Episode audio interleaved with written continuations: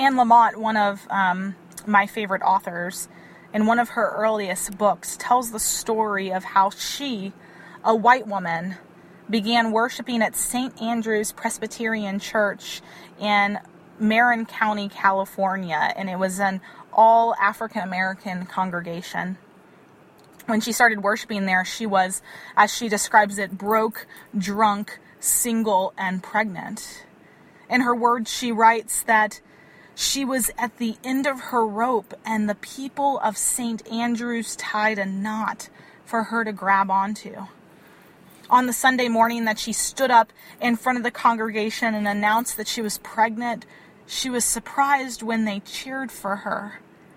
And then they began giving her things frozen casseroles for the freezer, maternity clothes. Most importantly, she says, the assurance that this child would be part of the family. And then they started giving her money. The older women of the church, who she describes as themselves living close to the bone on very small social security checks, would uh, saddle up to her in worship and discreetly slip bills into her pockets.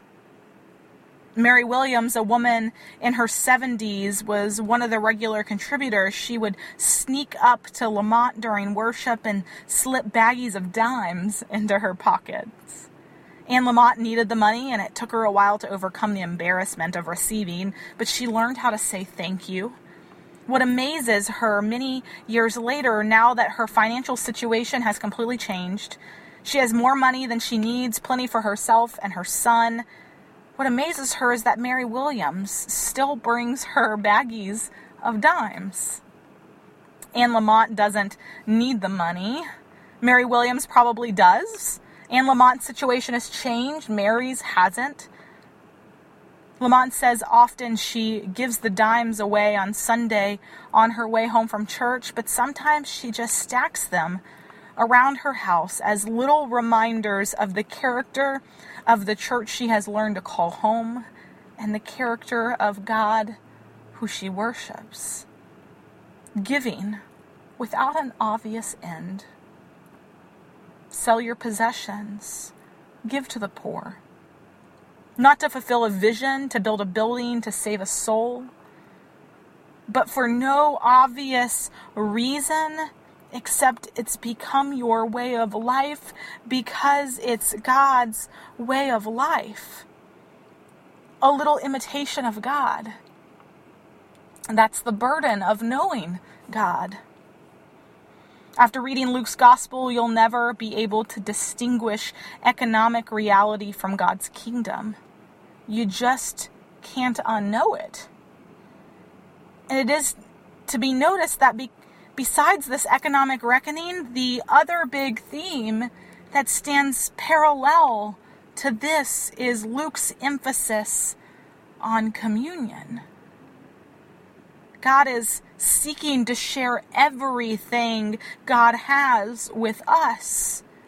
Luke's gospel is the most Eucharistic of all the gospels. He feeds the thousands not just once, but twice.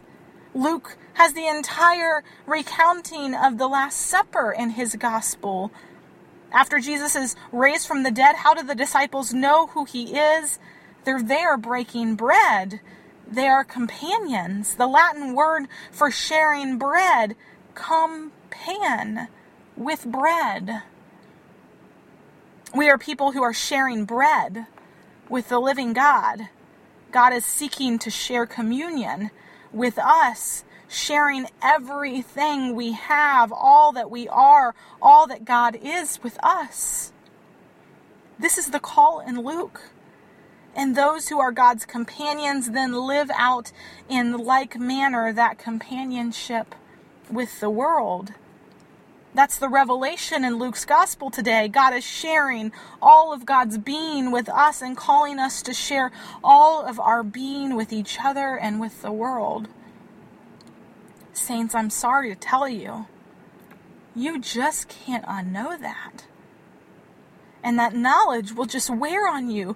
It will just take up residence in you like bread and wine and nag you into faithfulness when you're buying a new car, when you're buying a new couch, whenever you're doing anything economic, that knowledge takes up residence and it nags us into being the people that God's calling us to be people who share until kingdom comes. It's one of the ways that God's tenacious grace makes us better than we would be if left to our own devices. Pastorally, if I can share a struggle that I have, is that I think we have ecclesially, pastorally, I, I worry that we drop this knowledge on you, even if it's accidental. Like you come to worship and you hear this passage and it haunts you on the way out. I worry that we pour this knowledge on you, but we don't do a very good job at all of helping shape disciplines, of living faithfully in response to it. I worry about that. I mean, the early church took that much more seriously than we do. I mean, it took three years to become a Christian in the early church because we thought we had to deprogram you so that you can live faithfully with the knowledge that you've been shared. What, what it meant to be in communion with God, communion with each other, communion in the world. You had to be deprogrammed to understand how to live that out pastorally, I worry that part of the reason that people come to worship, stay for a while, and then fall away is that we've given them the burden of knowledge without the disciplines of grace to live alongside that. My invitation to you is to engage in a disciplining relationship here at the Kingstown Communion. Whether it's through a common table or pub theology or through opportunities to serve on Sunday or engage in mission or share faith with a friend. That's where the disciplines come alive. Where we learn how to live with this knowledge that just gets thrown on us on this beautiful Sunday in July. What do we do with it? We invest in relationships with each other and with the world until we learn how to live with the God who's met us and Jesus, who makes us uncomfortable and who has given us knowledge, this burden we can't unknow. The kingdom of God is at hand. Here, now, in you, God has claims bigger and better on your life and on everything that's in your life than you could possibly imagine. That's your Father's good pleasure to give you the kingdom, and you can't unknow it. And those to whom that knowledge and even more has been given, much will be required as we become companions, people who share our bread together with God. In the name of the Father, and the Son, and the Holy Spirit. Amen.